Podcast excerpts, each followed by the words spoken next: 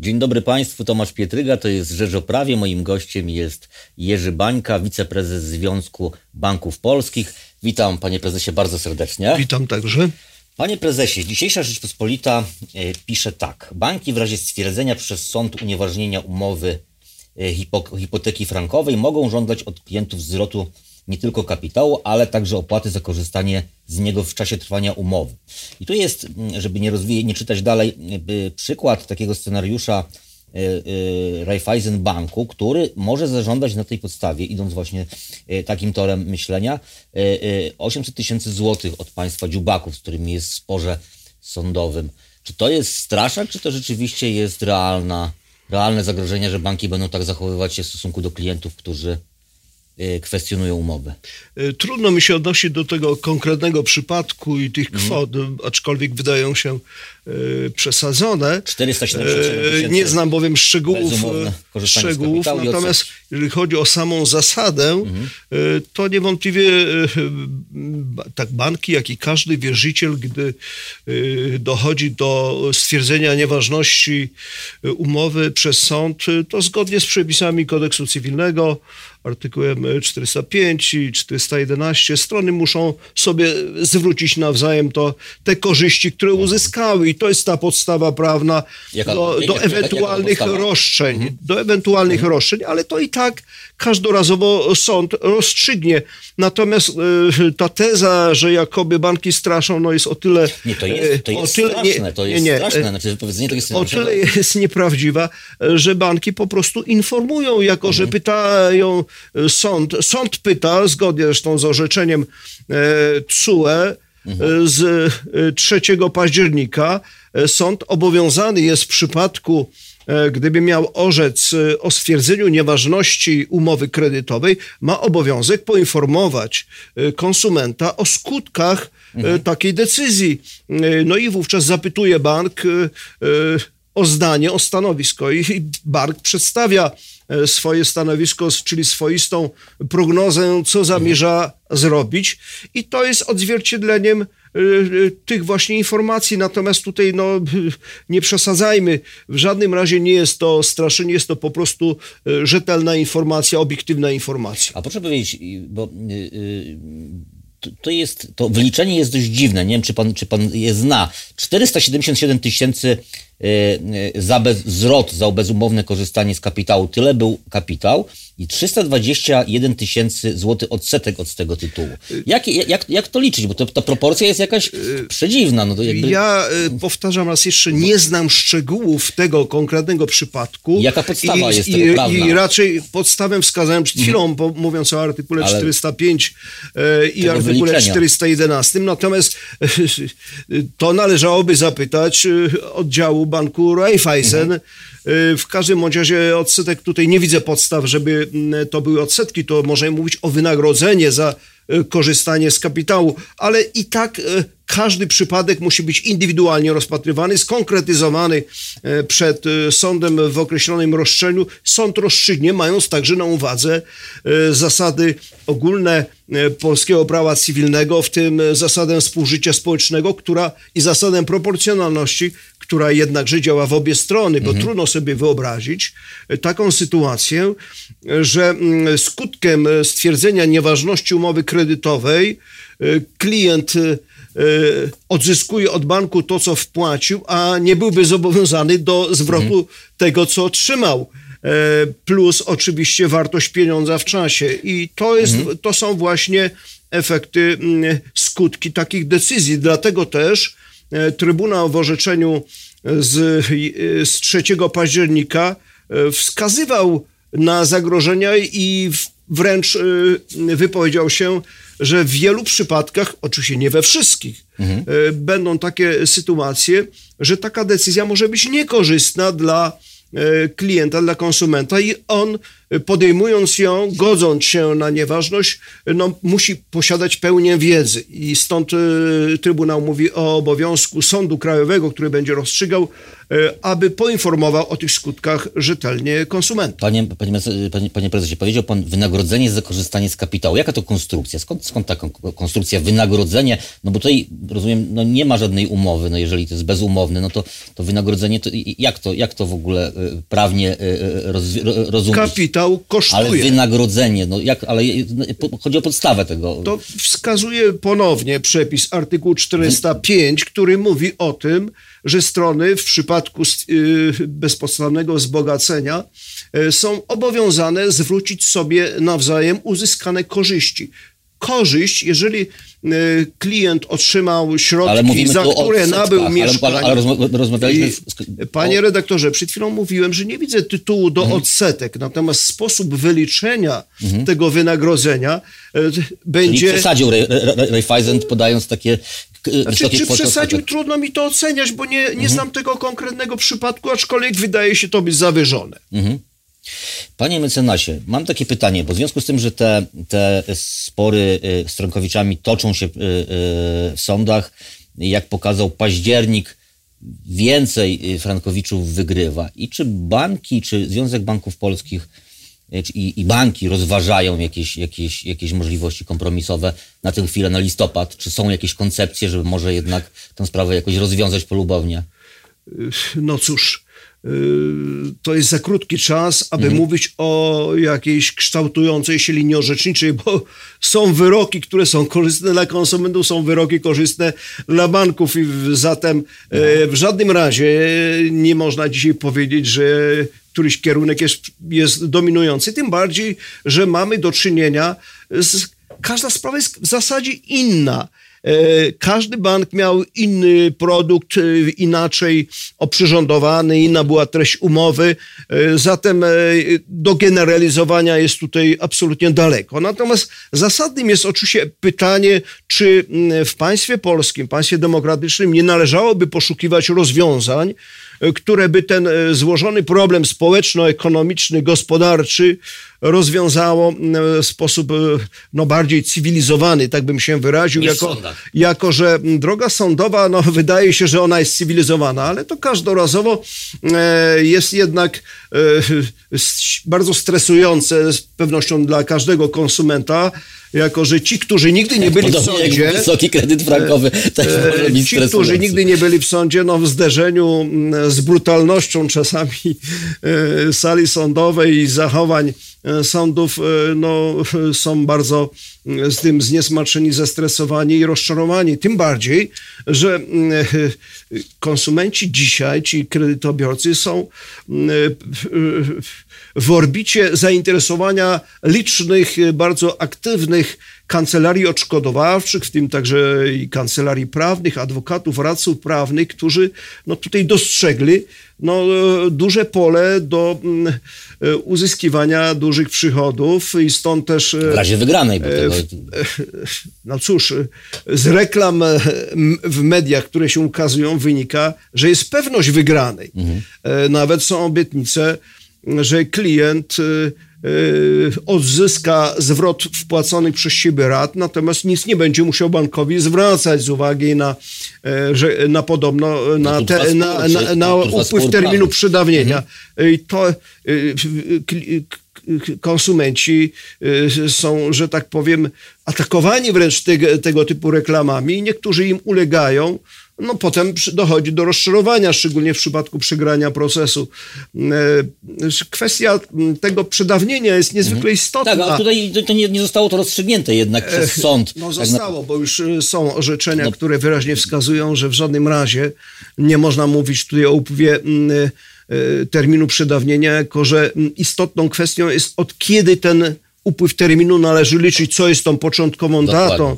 Otóż y, już y, są wyroki, które y, stwierdzają, zresztą wcześniej pani profesor Łętowska się także no. wypowiadała w mediach i to chyba w pana gazecie. Ale później pani, pani, pani profesor Łętowska też to precyzowała, więc, więc może zostawmy, zostawmy bo, bo troszeczkę to było jeszcze jednak inaczej. Ja, ja bym zostawił już, już, już, już analizę profesora Łętowska. Ale chciałem bo, nawiązać jednakże do stwierdzeń, które ukazują, do tytułów prasowych, które mówią o tym, że mm, kredytobiorcy są oburzeni żądaniami banków. No, ja rozumiem. Nie, są przestraszeni.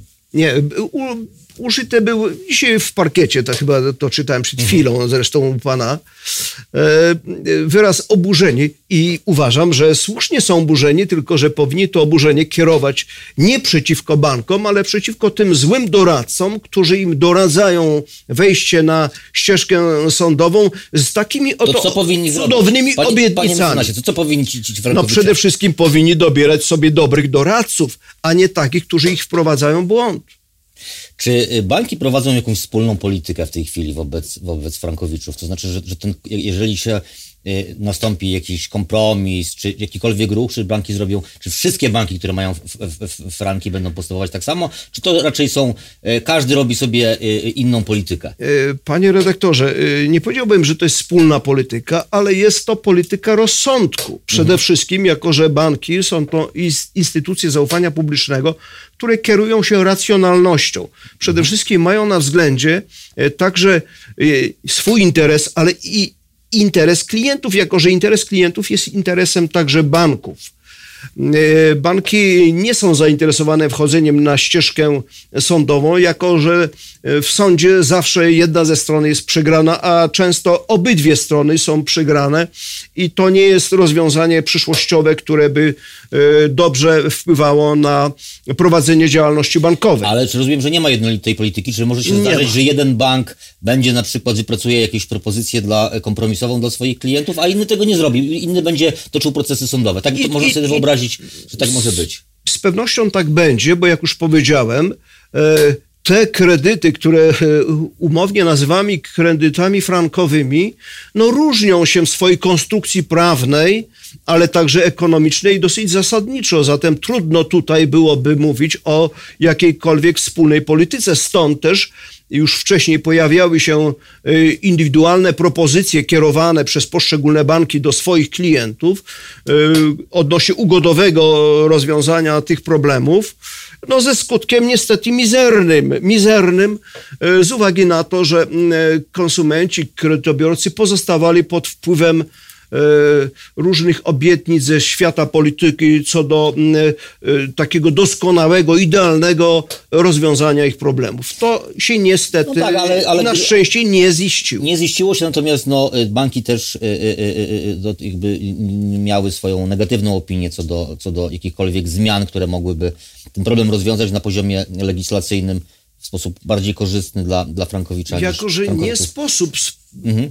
uniwersalną ustawą uregulować tak złożone i różnorodne stosunki prawne. To jest niemożliwe. Czy sektor bankowy y, będzie postulował, żeby no w tej chwili, kiedy jednak problem narasta, żeby rząd podjął jakieś kroki legislacyjne, czy, czy ta sprawa jest zamknięta? Yy, znaczy, ja nie bardzo rozumiem, co to znaczy, że problem narasta, bo, ja, bo my nie dostrzegamy liczba, liczba e, pozwów. pogarszania się. Jest, jest, jest, wyrok, jest wyrok Trybunału Sprawiedliwości Luksemburgu interpretowany na, jednak na korzyść Y, konsumentów. No różne są jest, interpretacje. Jak, jak, jak, jak sam pan mecenas słusznie powiedział, branża prawnicza odżyła z jakiegoś powodu, widząc szansę na wyższe dochody, czyli na wygraną, więc chyba ten problem jednak dla banków narasta, że tych pozwów będzie więcej i jest duże ryzyko, że państwo będzie przegrywać te spory.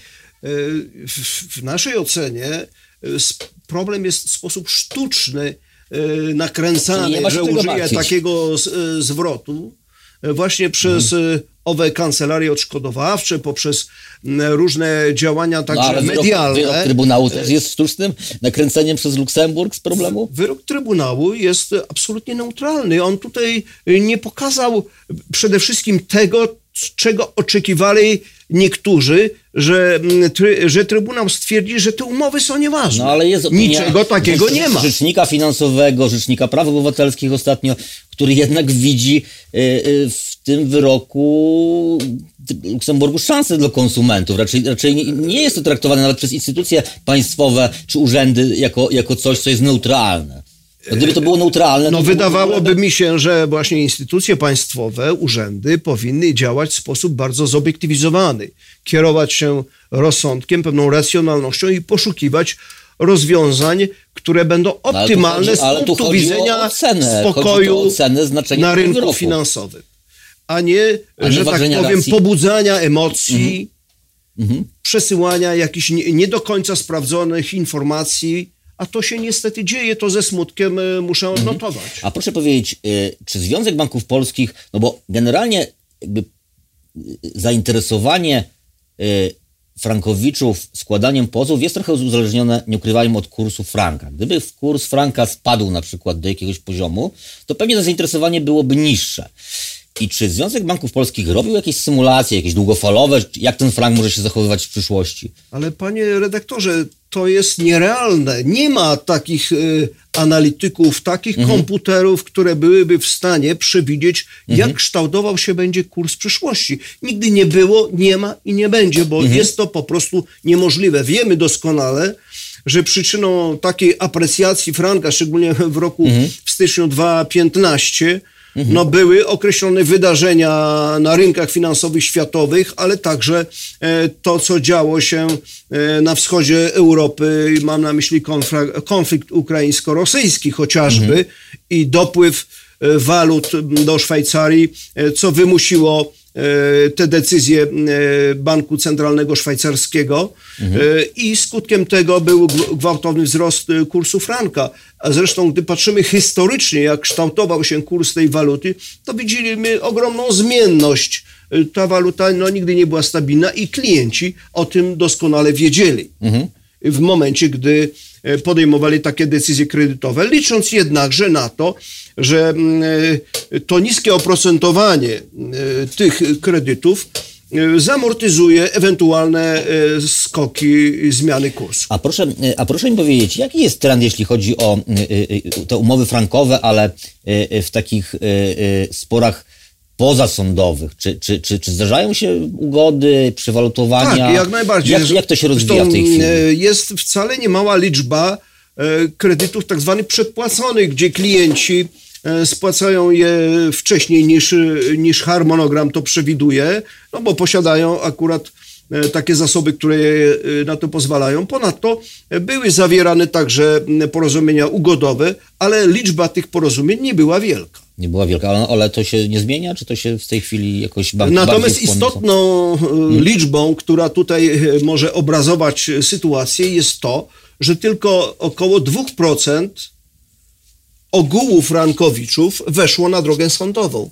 To jest bardzo mała liczba w zderzeniu z ponad 500 tysiącami umów. Tak, tylko że, że to jest, sprawa nie jest zamknięta i to może się y, zmienić i to się pewnie zmienia. Zapytam jeszcze na koniec o sytuację finansową banków w związku właśnie y, z, z, z, kredytami frankowymi, z zagrożeniem, dużą ilością sporów. Jak, jak ta sytuacja wygląda?